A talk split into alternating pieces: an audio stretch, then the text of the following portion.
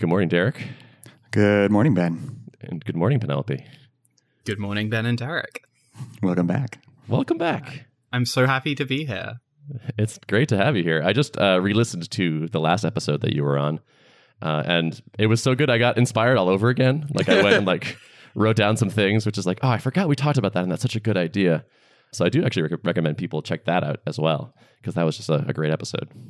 And very strongly, I received just uh, like love bombs for like months after we recorded that. ep- I would have people just randomly reach out to me and be like, "This episode of Art of Product was," and I, it was like two months later, and I was like, "Wow, people are still picking up on this, and people seem to really enjoy it." And I think like popping the hood on Stripe a little bit was really interesting to folks, right? And so yeah, happy to be back and and tell more stories, I guess. That was totally my intention with that. Was like, it seems like there's some really interesting things happening, some unique things. It's hard to argue with the results. I just didn't see that many people talking publicly from Stripe in detail, especially from the engineering side, about what was going on. Like I, I had gleaned some small things here and there from interviews and whatnot, but I'm actually curious. Like, so I think you had to get permission from like your PR department to do this interview. Like, it seems like the information is somewhat controlled and for like public dissemination. What's that like? Actually doing this second one was somewhat easier than doing the first one. The approval you may enjoy this for this podcast was a email to patio 11 who for the purposes of pr for sort of like friendly podcasts patrick is currently working on brand communications and so like is able to approve that sort of thing. Yeah brand comms and talent comms. And so I mean, we are a non trivially sized company, and so being careful about our PR stance is very important. And especially given just like the industry we're in, right? Because we touch everyone's revenue, and because we touch everyone's revenue, we have to be somewhat careful about what we say in public, right? It's funny how how small the world is. I've randomly developed a relationship with Patrick over the years through Microconf and Twitter and, and whatnot, and uh, now it's it's finally paying off. yeah. No, Patrick is great. That's awesome. I assume that means like the default then is like you probably shouldn't make public statements much about internal Stripe stuff unless you've talked to somebody. Yeah, exactly. Like very muchly from basically the beginning, the messaging is like, well, it's okay to talk about smaller or specific things. Like we don't, for example, say Stripe's opinion on X is Y, right? Like all all of those things are channeled through like more official brand and PR folks. I actually can't speak too much to that side of the house at all, simply because I'm not really involved in it. Something like this, where, you know, we're reaching engineers and product minded people, it's not so much a discussion about like Stripe's stance on whatever's going on in the world, right? It's like my lived experience of being a Stripe. So that's uh, certainly a much less guarded forum. This might get like radioactive fast, so just say the word. But I, I remember reading. I think it, I, I think it was a Stripe job posting. There was like a why you might not want to work here section.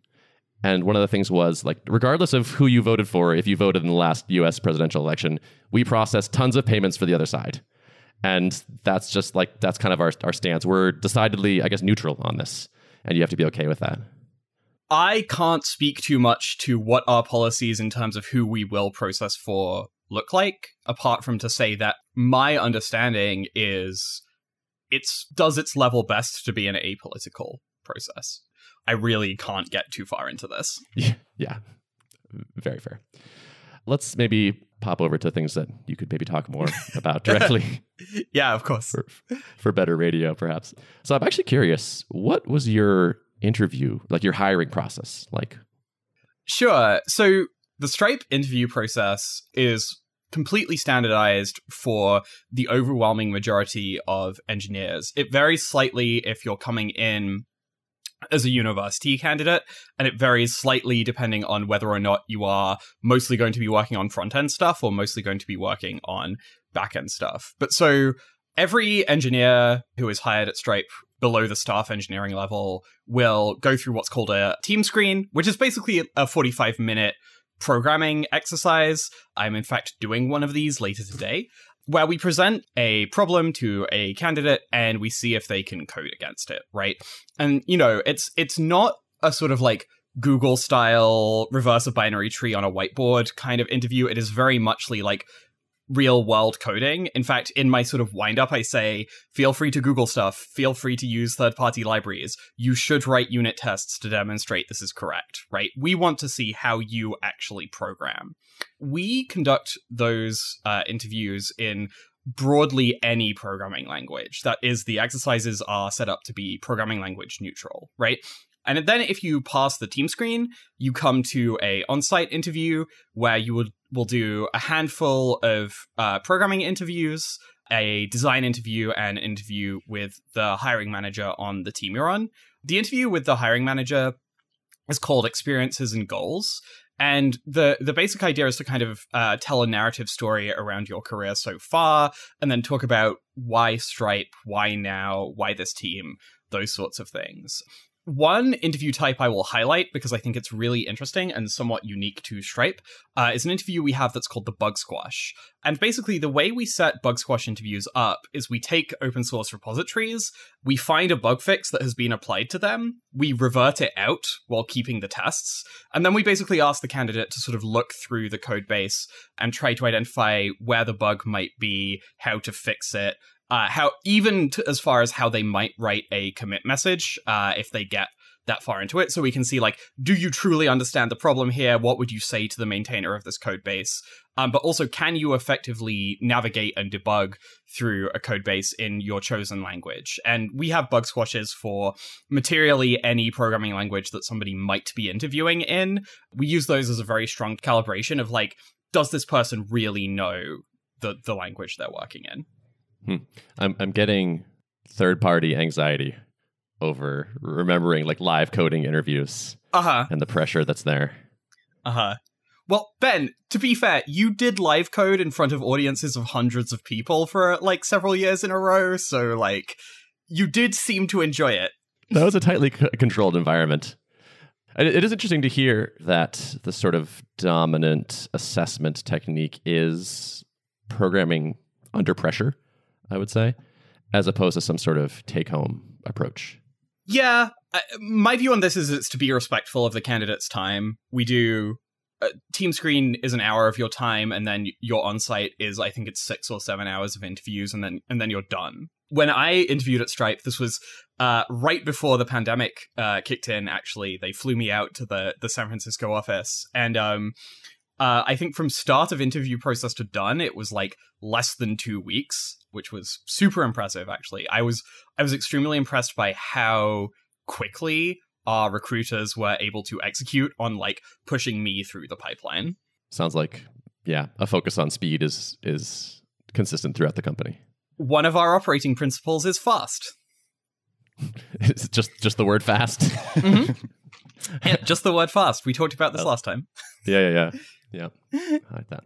So, what is a staff engineer then? It seems like there's like a bright line between that and other engineering roles. Yeah, so this is a, a level that is like not uncommon in larger software organizations, right? Stripe has a staff engineer designation, so does Facebook and Google and Net- like many of these companies do, right? As well as peers like Shopify and uh, Zendesk, etc. For Stripes, it's sort of like our engineering level above like a senior engineer, and and a typical day to day is much more uh, architecture work, much more attending meetings, being a tech lead. Uh, some staff engineers get there by being core experts in individual technologies. It can vary, but generally it's like very senior folks who are experts or leaders in a particular area, be that organizational or technical. Um, it's funny when when Derek came in, I was like, my day is mostly interrupt driven, so I actually don't turn off Slack notifications. For me, how this actually reifies is I spend an awful lot of my week, at least half usually, in meetings ensuring architectural decisions and work is being done, filing JIRA tickets, making sure work is groomed for the folks on my team uh, to ensure that, like, while I'm not really hands on coding anymore, uh, all the folks who are sort of in levels three and two and one uh, are able to sort of be set up for success. Why is it that everyone seems to use Jira and also hate it? Uh, I don't hate Jira. Okay. I actually think it's a, a really useful tool. I will say this. Um, my experience of working with Jira is colored by the fact that we have excellent like people who are maintaining our Jira instance. I know a lot of people who dislike Jira usually have nobody who is doing the maintenance work, uh, and that is, of course, its own full skill set specialization that I absolutely do not possess. Right, but from my perspective, what Jira enables me to do is record work and then move it uh, to different teams or throughout the organization if that needs to happen, right? So, like, if I'm working on a problem and I discover that, like, actually we need our service networking team to go like modify the Consul kv store to pull data out of envoy in a different way i can like either move the ticket over to their board or create a sub ticket and file it with them and then like ask their runner it's a way of representing all the work a large organization is trying to do while allowing individual teams to sort of like implement a workflow that works for them right? I will caveat this massively with the fact that like i have worked in places where using jira has been a huge pain and i think it is a sort of testament to both the it and tpm uh, functionalities at stripe that we do not have that painful experience are there specific rules around like who's allowed to file things and who's responsible for doing that moving, or is it just yeah? Talk to me about about that. No, anyone can create a ticket anywhere. Anyone can move a ticket around anywhere. A cultural principle and through line at Stripe is we kind of trust everyone to do the right thing, right, or at least use their best judgment.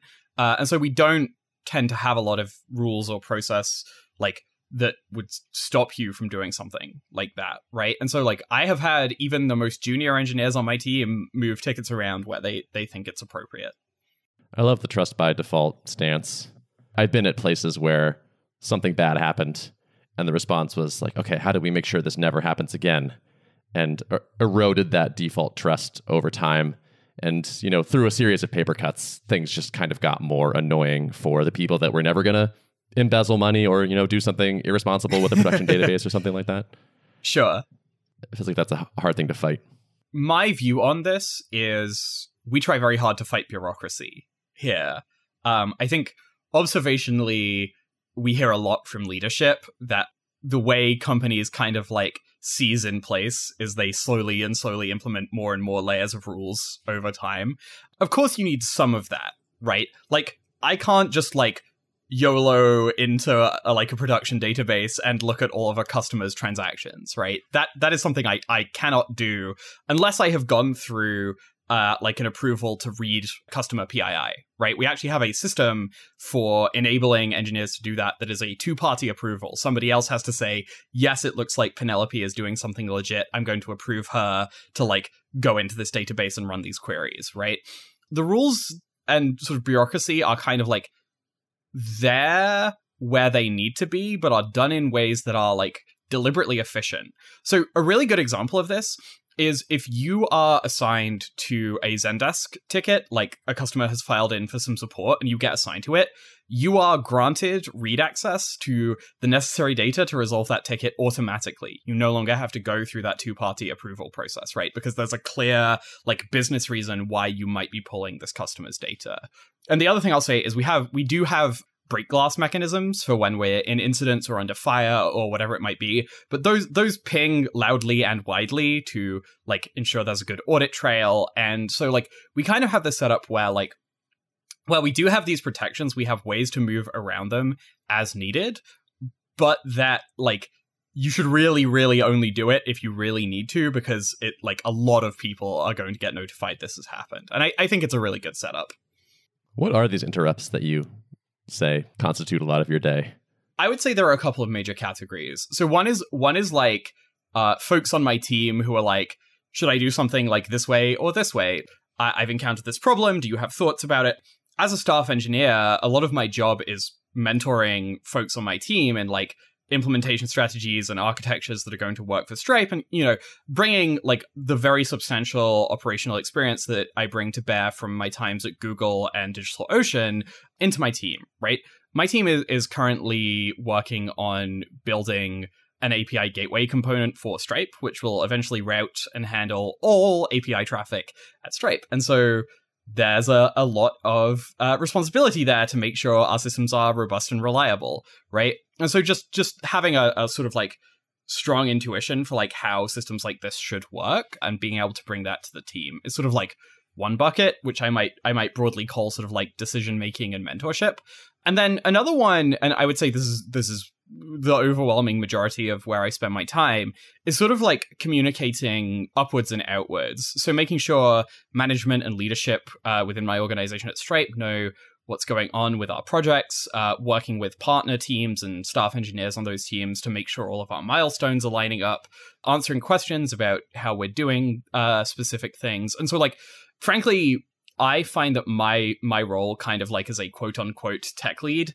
um, is very communicative. Almost everything I'm doing all day is in in one way or another uh, communicating either ideas or status to other people within the organization.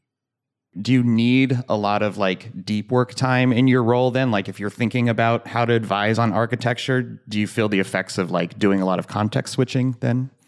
Uh i do not get a lot of deep work time. My calendar it usually looks like a block of meetings or like a swiss cheese of meetings uh ne- neither of which are my my favorites but uh it is the realistic thing that is most useful for me to be doing right now and so i i kind of actually enjoy it actually. This is all to say I typically don't get a lot of deep work time, and usually what I do is as I have ideas, I like eject them into a doc or a Jira card and then like ping someone on my team to be like, here's the idea, here's the basic outline, I trust you to go run with this and flesh it out. I have a lot of inbound, uh, and I try to triage it and, and move it out as quickly as possible. Frequently, in the sort of like half an hour or, or 45 minutes or hour between things, I will knock out, you know, a 500 word document outlining what I'm currently thinking and being like, this is as much context as I can give you right now. I'm sorry it isn't more. Please go run with this, right? There is a reason this role exists, right? It is like sort of necessary in an engineering org- organization of the size of ours that there are sort of like these nodes through which lots of information is flowing and that like this is not unique to me. I have maybe a half dozen other people with this exact same role in different areas of the organization that do exactly the same thing. And we just sort of like communicate, I guess, in a ring, maybe, or like a polygon shape. I don't know about all of this stuff. In our last podcast, you mentioned that there are annual goals that come down from the top. Does that drive almost all of the sub goals being set by teams? Is there sort of a broad vision dictated once at the beginning of the year, and then most of the work is coming out of that and like supporting those things? Or is there like a more regular kind of update to those things? I'm so glad you asked that question because they do get updated throughout the year. So it's it's not like these are the six goals and they are set in stone. Um, things have been moved off, adjusted, expanded scope, decreased scope uh, throughout the year. I think we've had two or three big updates to the top six uh, since January, and this is this is the first full calendar year that I've been at Stripe, so I, I can't especially speak to the year before. When you say the top six, is this is this in a Google Doc somewhere called the top six or something, and everyone has access to it? Yeah, yes, lit- literally, these goals are called the top six and they they are referenced frequently. They are they are referenced in ongoing meetings at I would say almost every level uh, of the organization.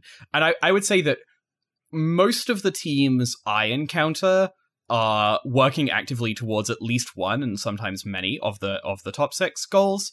This year our top six goals have been very infrastructural and that like as someone who works in it sort of in the engine room, not directly on products but on infrastructure pieces of Stripe, I think there is naturally high alignment between my work area and and these goals. It is not super clear to me whether folks that are more in the product side of the house have been so actively involved in top six things. But from my perspective, I have targeted nearly every piece of work I've done this year. Like, I can directly attribute it to at least one of these top six goals. I imagine there's a limit as to how much you can say about what they are. Are these broad strokes goals like we want to double how much volume we process in a year? Everyone figure out on how to support this goal, or is it more input, like an input goal than that? They vary in specificity. I think it is probably okay for me to say that goals one and two are security and reliability. And I think we actually talked about this a little bit last time. When we think about the security posture of Stripe, we want to be able to like very confidently say that if we were to show our customers how we actually did security at Stripe, they would feel great about storing their money with us, right? That is a goal that the entire organization is kind of like rallied around. And then and then similar with with reliability, right? We want you to believe that like something is wrong with your internet connection before you believe that something is wrong with Stripe, right? In that same way that like when Facebook went down for several hours, everyone was like, is my internet broken at first? Because they couldn't believe Facebook was down, right? Those are goals one and two. And so uh, those are fairly broad strokes goals, right? They are literally just the words security and reliability. And then there is some flavor, but like that's that's kind of it. And then we have more specific goals. Like there is a specific system we are trying to ship and build that is is named in the top 6 right because we believe there are major things we can do as a business that we won't be able to do if we don't ship it right and i i can't tell you what that is to give you some idea some of it is like these are ambient properties we want stripe to have some of it is like we need to do this thing because it's strategically important for the company right and so some of them are specific some of them are sort of more textural Okay. So, like for security, presumably security was already a focus and a goal, I have to imagine. So, this wasn't like, oh, and in 2021, security matters. So, security was also in the top six the previous year, and I believe the year before that as well. This is to say, like, Stripe cares very, very deeply about having a world class security organization, right? And it always has. It's not like we suddenly decided in 2021 we were going to start doing security for the first time. As I as I sort of mentioned earlier, right? We find these protections and controls are embedded throughout the organization, right? Like if I don't have a reason to do so, and it's truly hard for me to find PII about uh, a customer, right? Including like including things like their email address. Like if I know your Stripe account ID, I can't necessarily even see the email address of who your Stripe contact is without a reason to do so. The organization cares so deeply about this that these controls are are sort of like baked in everywhere, but they feel extremely ergonomic, right? And that like when punching through these security holes, like usually you, you have a business reason to do so, and it makes it incredibly easy if you have that business reason, right? And so I think we have this like wonderful trade-off between security and ergonomics, and that's something our, our security org has worked very, very hard on. If not, then the first goal is security, and it's the word security.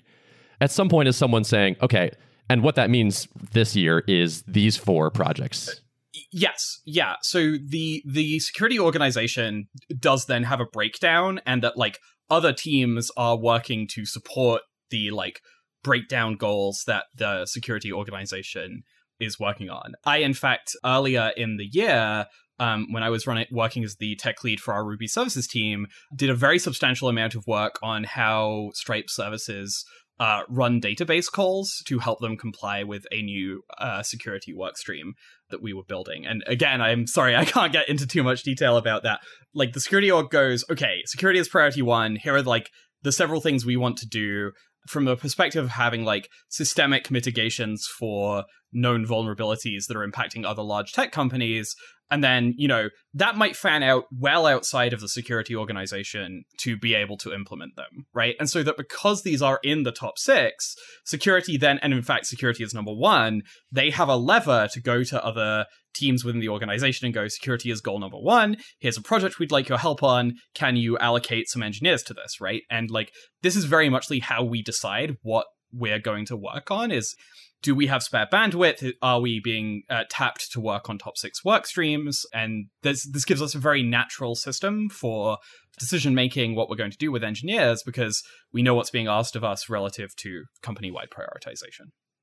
So I think every Stripe user in the last couple of months has seen the communication about major changes with the way India processes payments and like new regulations. And I'm curious, like when something like that comes through, I, I imagine there's like, you know, a, a new law has been passed by some, you know, sovereign nation, and they're now imposing these regulations, and Stripe has to react in some way. So I'm curious, like how this type of work gets like identified and how it runs through and like reshuffles priorities within the organization like is are there teams dedicated to reactive work or does it kind of percolate through nearly every team in the engineering organization was uh, impacted by that regulation. And to give you some behind the scenes here, we kind of had to fundamentally re architect how major pieces of Stripe work to be able to comply with that regulation. How data is stored, how data travels between systems. We kind of invented whole new infrastructure concepts to get that done.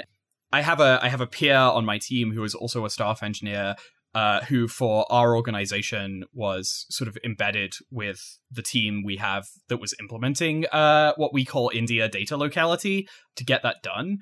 That was like, it was kind of sudden. I don't think we knew we were going to be doing this when we started working on this. It, it came out just like all of a sudden, and then like massive amounts of engineering resources got poured into this because fundamentally we we have to be able to process in India, right? And other major financial services companies that you have definitely heard of were just like, nope, this is too hard. We are pulling out, right? And Stripe was like, we don't want to do that. We want to hit these regulatory deadlines. How do we do that? To give you an example of why this is complicated, right? Stripe processes for Shopify. And if you have a Shopify customer who is an Indian merchant, that request is going to originate in one of Shopify's data centers that might be in the United States. And we need to resolve that actually this is data about a customer who is in India and then ensure that that data goes to India, right? And so here we have a more complicated case where like we are working with a platform that is processing on behalf of a merchant located in India where we have to be able to resolve that data to that location, right? I believe I am right in saying India data locality became one of the top six. We executed on it. We we passed everything. We said we were good to go. And then it fell off the top 6 right? Because it's it's a completed project. And so yes very muchly. And and frequently stuff like this comes up. And there is a clarion call throughout our organization that everyone needs to like shift focus to deal with this. And we do we get it shipped uh, and then we go back more to like operations as normal right and i know this was like a lot of work done by a lot of engineers at Stripe uh, in not a lot of time. This is one of those things where it's like, unlike many engineering projects, you can just go, you know, we'll ship it a quarter later. You can't do that with Indian regulation that comes into force at a specific date, right? And so we had to move. I really cannot emphasize how much work this was. Like, you don't just suddenly assume you're going to need to store all of your data somewhere else and have all of your services like work with it. And the work we had to do to re-architect this was was non-trivial. It's extremely impressive. So, like in this case, did did somebody just like word came out that this was coming down, and did someone kind of take the lead? Like, all right, I'm going to lead this project and then help organize the work to make sure everyone can move really quickly to the deadline. We were kind of fortunate that um, we had been thinking about multi-geographic region availability of Stripe like as a as a sort of like abstract future plan already and like we had begun thinking about how we would take pieces of Stripe and potentially run them out of multiple geographic locations simultaneously. And so we kind of we kind of had a high level plan for this already. And and the team the team that owned that sort of led the way. They basically like transmogrified their like geographically distributed Stripe plan into a how do we get Stripe running in India plan and then like were sort of like the natural leaders for this. So we actually already had a couple of specific engineers. I think one of them even listens to the podcast. Isaac, hi, if you're listening, take something of a, a charge uh, on this, uh, and like supported by materially the entire engineering organization, of course. Yeah, no, we we were in some senses lucky that we already had a plan for the the geographic distribution and but we had never we had never battle tested it right and like for example we had to develop things that were not in that plan very quickly when we discovered there were gaps. We built a pseudo version of uh, one of our API endpoints internally to be able to like quickly transit data from one geo to the other because there are some API endpoints where you need to merge data from both our, our American uh, data centers and our Indian data center into a single API response. We had to kind of like build tooling to deal with that and we were very fortunate that we had already been considering this for sort of again for reliability reasons mostly and that we were then able to execute wow are you accustomed to operating under like deadlines for tasks or i guess generally speaking when projects are you know scoped out and taken on do they generally come with some kind of deadline, or is it sort of like the project is done when it's done? Most of my work experience at Stripe has been that we care much more about hitting sort of quality bars than we do about like delivering by a specific date. I have seen numerous high level initiatives within the company moved back simply because engineering has made a decision like we just don't think this is reliable enough or we don't you know we don't think that like the product quality is there. You two have both commented that uh, stripe produces a lot of really high quality stuff. Part of the reason for that is that like if we hit the date we were originally planning to ship something by and it's just not there we would much rather make something good than get it out the door. I mean, we strive to deliver everything at a super high velocity. And I think for the most part, Stripe is great at releasing products quickly. Fundamentally, I think my view is people care a lot about quality here. And I have seen stuff where we go, we were going to do this massive infrastructure shift this year. We don't think the underlying stuff is there. Let's push it out by a quarter or two. We typically aim to close projects within quarter boundaries just because it makes things neat and easy for sort of like tracking purposes, but like you know, we do make those push decisions all the time. It, it seems like Stripe is like roughly doubling every year or so. That has been my lived experience, yes. Yeah. It's quite a testament to be able to respond to that India requirement, not just very quickly, but presumably with a lot of new people. Like you have to rally a lot of new troops, like rookie troops, to this goal. Yeah. I mean, that is true. It's actually really interesting. I, I'm I'm currently spending some of my time doing some consulting work with a team that is not my like assigned uh, team, and I think every single person I was introduced to has been at Stripe for less than eight months. I was like, we have a whole team here where the team has been at Stripe for less than eight months, right? Um, just due to sort of natural reorgs and reformations and and whatever it might be. They're shipping stuff right? Like we we've created an environment uh, where shipping stuff kind of happens, right? And I th- I think like in particular, Stripe also cares very deeply about onboarding. So for engineers, onboarding is a three week process. The first week is with everyone. It's not engineering specific. It's like, what is Stripe? Uh, what is an API? Like, what do we do here? What are all of our products? Uh, because I mean, we have a lot of products now. It's not just processing. We launched revenue recognition, uh, which I saw, and I was like, wow, that's that's incredible. That first week is just everything you could ever possibly want to know about Stripe. One of my favorite uh, onboarding sessions was anti money laundering training. Everyone who works at Stripe has to go yearly through anti money laundering training because we touch a lot of money and we have to make know how to spot this and flag it internally and like what we can say to customers what we can't say to customers because there's all kinds of regulations about that right like we have to know that stuff and then weeks two and three are engineering onboarding, which we run a program we call DevStart, which takes the form of sort of like lectury Q and A type sessions, but also you build something. Uh, DevStart projects have mentors who like take projects from their team and they go, "This is a nice isolated thing that we could do as a DevStart project, and like it would be meaningful to Stripe." I will talk to you about my DevStart project. When I joined, I think this is a, a, little known fact. The the Stripe documentation actually had no validation that it was syntactically correct code in the language it was documented in. We just had a lot of code samples and with no validation. And so my DevStart team, we implemented validators in all the languages uh, for Stripe's documentation and added them to our CI suite. Uh, and of course, I got asked to do Ruby because I know more about Ruby parsing than nearly any other human being on the planet. We built the system that basically force lints uh, all of the Stripe documentation through every language, right? And that is a extremely valuable thing. And a team of four people who are two weeks into Stripe built that in in two weeks, right? Every engineer at Stripe gets this spin up where they have the opportunity to learn how to work in Stripe Ruby, how to work in Stripe Java, like what our repositories look like, what our pull request flows like, CI, deployment, etc. And so most people come out of that ready to do stuff. If you just sort of look at the experience curve, the average Stripe I think is is four years into their career, so also not like super super experienced, right? And so like a thing we care about very muchly to again come back to something we talked about in the previous episode is developer productivity and velocity, right? And so we try to make sure the environment that we're working in is incredibly groomed to move uh, incredibly quickly. Someone from um, Twitter, Scott Peterson, asked this question in response to our little call for like questions. He said he was very curious about kind of the developer productivity org. You know, one of the questions he asked, like, what kind of custom tooling have they built? And I guess, can you think of like a specific piece of like custom tooling on the developer productivity side that was is really interesting to talk about briefly? Yeah, I, I for sure can. This is a very meta answer.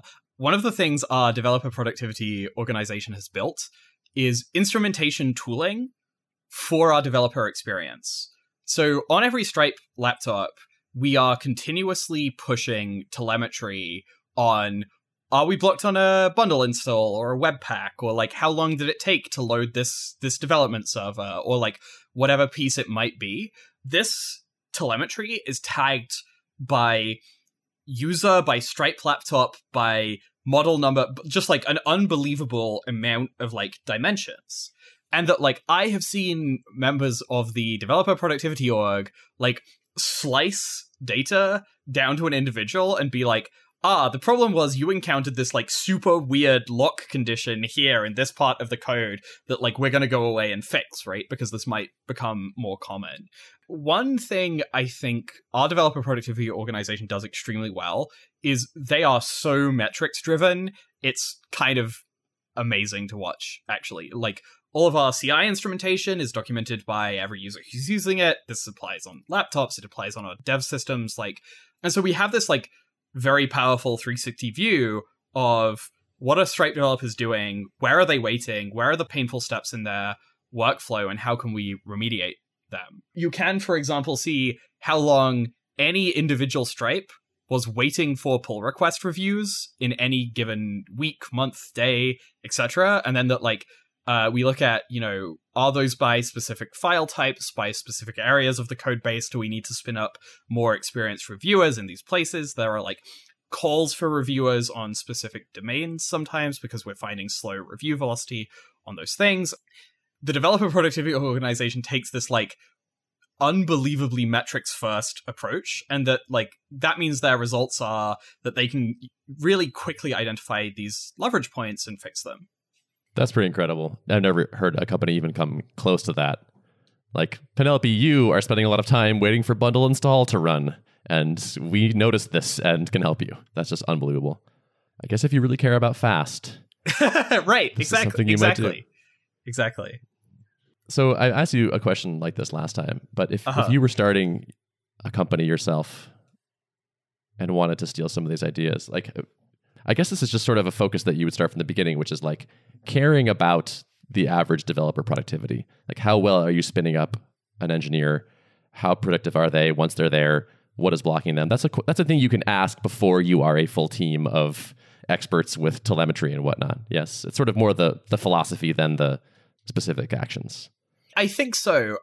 I actually have an, a, a, sort of groomed observation about this. It's a, it's something I've been thinking about for a while. Most organizations are not large enough to be able to budget for a like good developer productivity organization, right? We we estimate at Stripe that it's somewhere between I think it's 25 and 50 engineers per head in the developer productivity organization is about the right trade-off. And that like very notably say neither of your businesses are 25 engineers, right? And so like it's notionally hard for me to like say here's like a set of things you should do that will optimize this versus just like doing exactly what you're already doing, right? I think that's an unknowable counterfactual. I think there's a great SaaS space in building like developer productivity organization as a service, right? By my groomed Ruby language server, by my like CI solution that where we can actually do this diagnosis for you and like ship ship speedups to you, the average developer, uh, as a product. My sort of take on this, and given that this is the Art of Product podcast, is like I think there's a really killer product here that I don't think anyone is super tapping into in this space right now. Yeah, because that often does seem to be the trajectory of like larger companies kind of do these things in house, figure out you know all the the ways to build an optimal thing. And then eventually someone will kind of break off and decide to you know plant a stake in the ground and build a startup around those learnings. Uh, it seems like in a sense working for stripe could be a great way to um, to seed in your mind like if you're an entrepreneurial type of person to really recognize you know how to solve solve problems in a really good way and potentially productize those things Tell me more about how you see this working. Like, I, I mean, I, I think it's a fascinating idea. I mean, I, it feels like to some extent, just literally, if you just went to a company and asked all the engineers, what is slowing you down? Like, when when are you wasting time? That feels like you would have a bunch of insight fall out out of that. But is there is there more of a product in your head that is that comes out of this? One thing that doesn't exist today that would not be super hard to throw together is like a a language server here here with like capital L, capital S, uh, like the language server protocol server that can like begin to measure these things. When you click run tests, how long is it between that button click and when the build completes and when the build completes and when the tests are done executing, right? An instrumented CI solution that tells you you know these phases of your build are are the slow ones and th- and then and then to me it's it's not just like that measurement, but then also like suggested fixes or even implementing the fixes, right? If I am the CI runner, I can do that. If I am the language server, maybe there are tricks I can do to run incremental compilation or like uh, pulling gems or like you know just all of these sorts of all of these sorts of things. I think it's sort of like licensed access to a suite of really cohesive tooling to help you with your developer experience. I feel like it's very tempting to think of developer productivity as mostly a function of the quality of the developer themselves. Where it's like, oh, this person is fast, this person is not as fast, the first person is a better engineer. And I love the flipping of what about your tooling or your processes is making people slower than they have to be? How could you increase the median, even given differences in skills? As we mentioned uh, last time I was on, for the longest time, I was a super hardcore Vim user. I spent a week using Visual Studio Code, and I was like, my life is a lie. Just straight up, like the amount of like visual, additional visual information about your source code that's like presented to you is was unbelievable to me. Like the first couple of times I did it, I found it confusing because it was so much more information. And I was like, this is barely scratching the surface. We write text file like fundamentally we use the same format that we did in the 1980s to write programs today right and that like some of the UXs around this are definitely better now than they they were, but not uniformly in in popular programming languages. And I had this sort of moment where I was like, I have been lying to myself. Like uh, this this workflow is not bad. I like I I installed the Vim integration, and it, it's by no means perfect, but it's good enough. Uh, and I was like, oh, I have like much better jump to source. I can like click a test to run it, and that's like sometimes much faster. And like I can, I have a debugger right there. Like, have you ever tried to debug something interactively with like a Vim plugin? They all suck. Uh, like I've tried them all, and they're all terrible.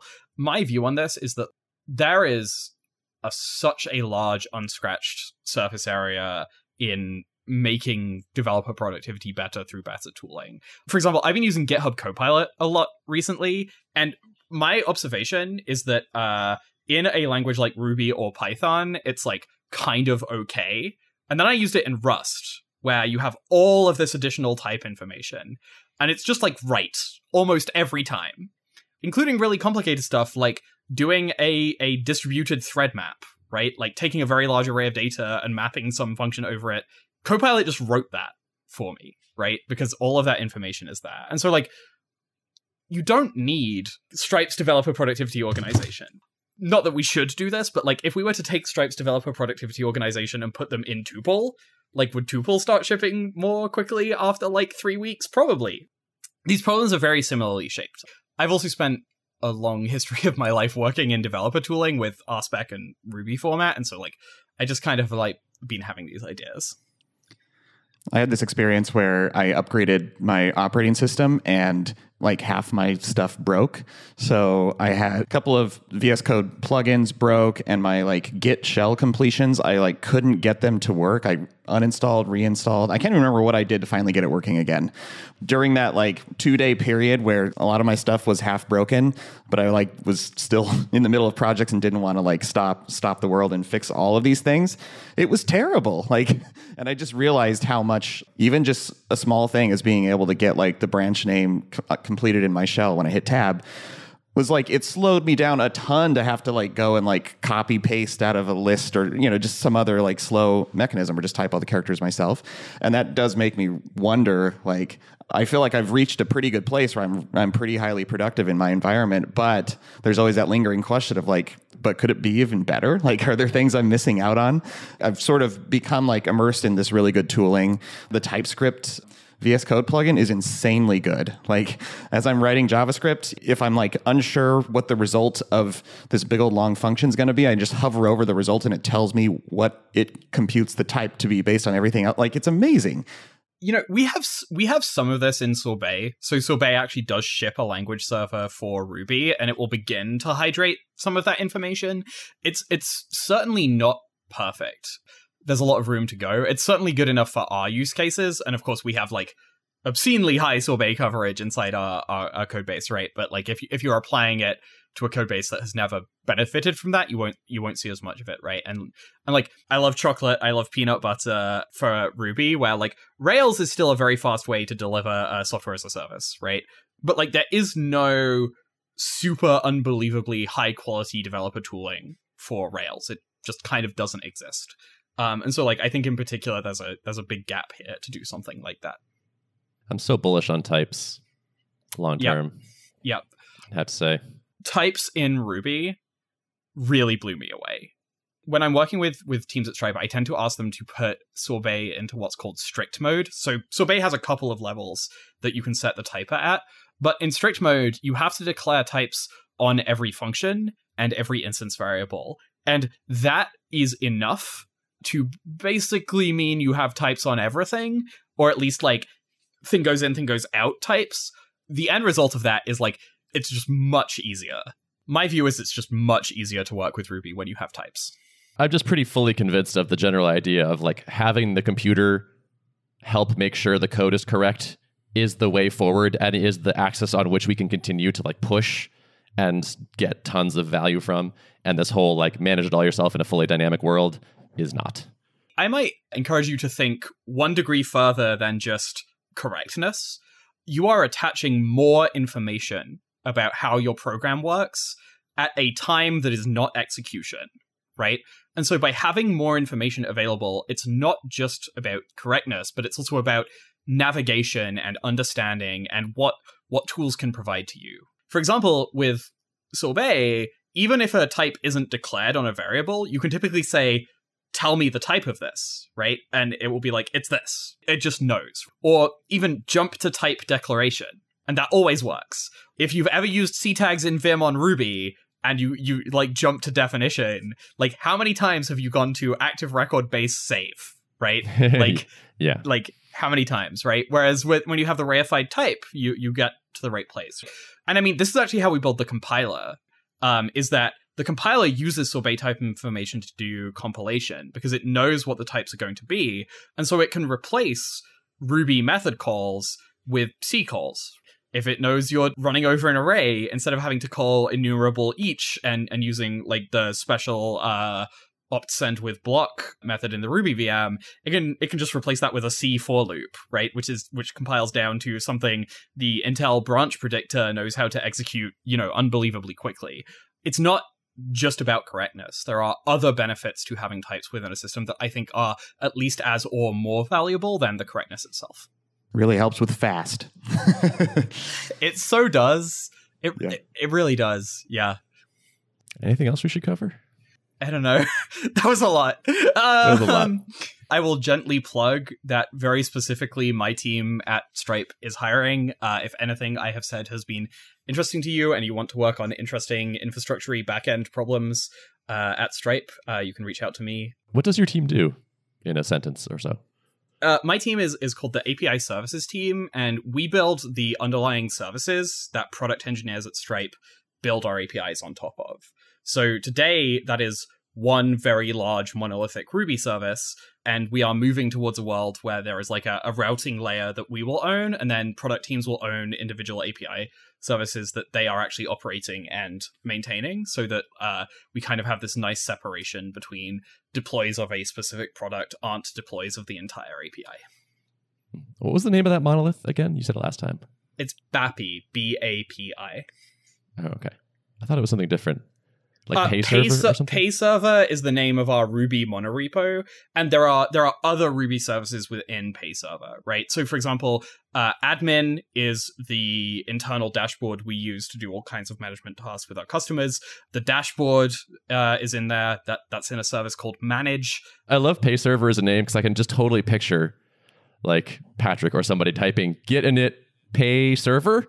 You know, uh, so many years ago, and there it is. yeah, I, I, I, don't I don't actually know what the the history of the the pay server monorepo is, but the the subtitle in our internal GitHub instance uh, is slash dev slash payments, which was oh, the okay. original name of uh, Stripe, the company. Uh, little known uh, history fact there. Mm-hmm. Nice. awesome. Well, Penelope, thank you so much for coming by and sharing yeah. some knowledge. This, this is awesome. Again, yeah, I think I think you actually cut me off saying my email address. So just oh, to say it, it's uh, Penelope at stripe.com. Ooh, got the got the first name. Yeah, yeah. That's not not that many Penelopes in the tech industry. Uh, it turns mm. out.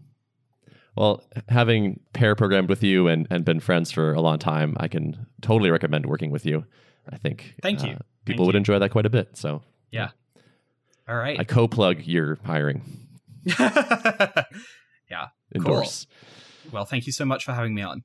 Thanks for coming. Yeah. Uh, notes of the show, please. Notes for the show can be found at artofproductpodcast.com. Thanks for listening. See ya. Goodbye.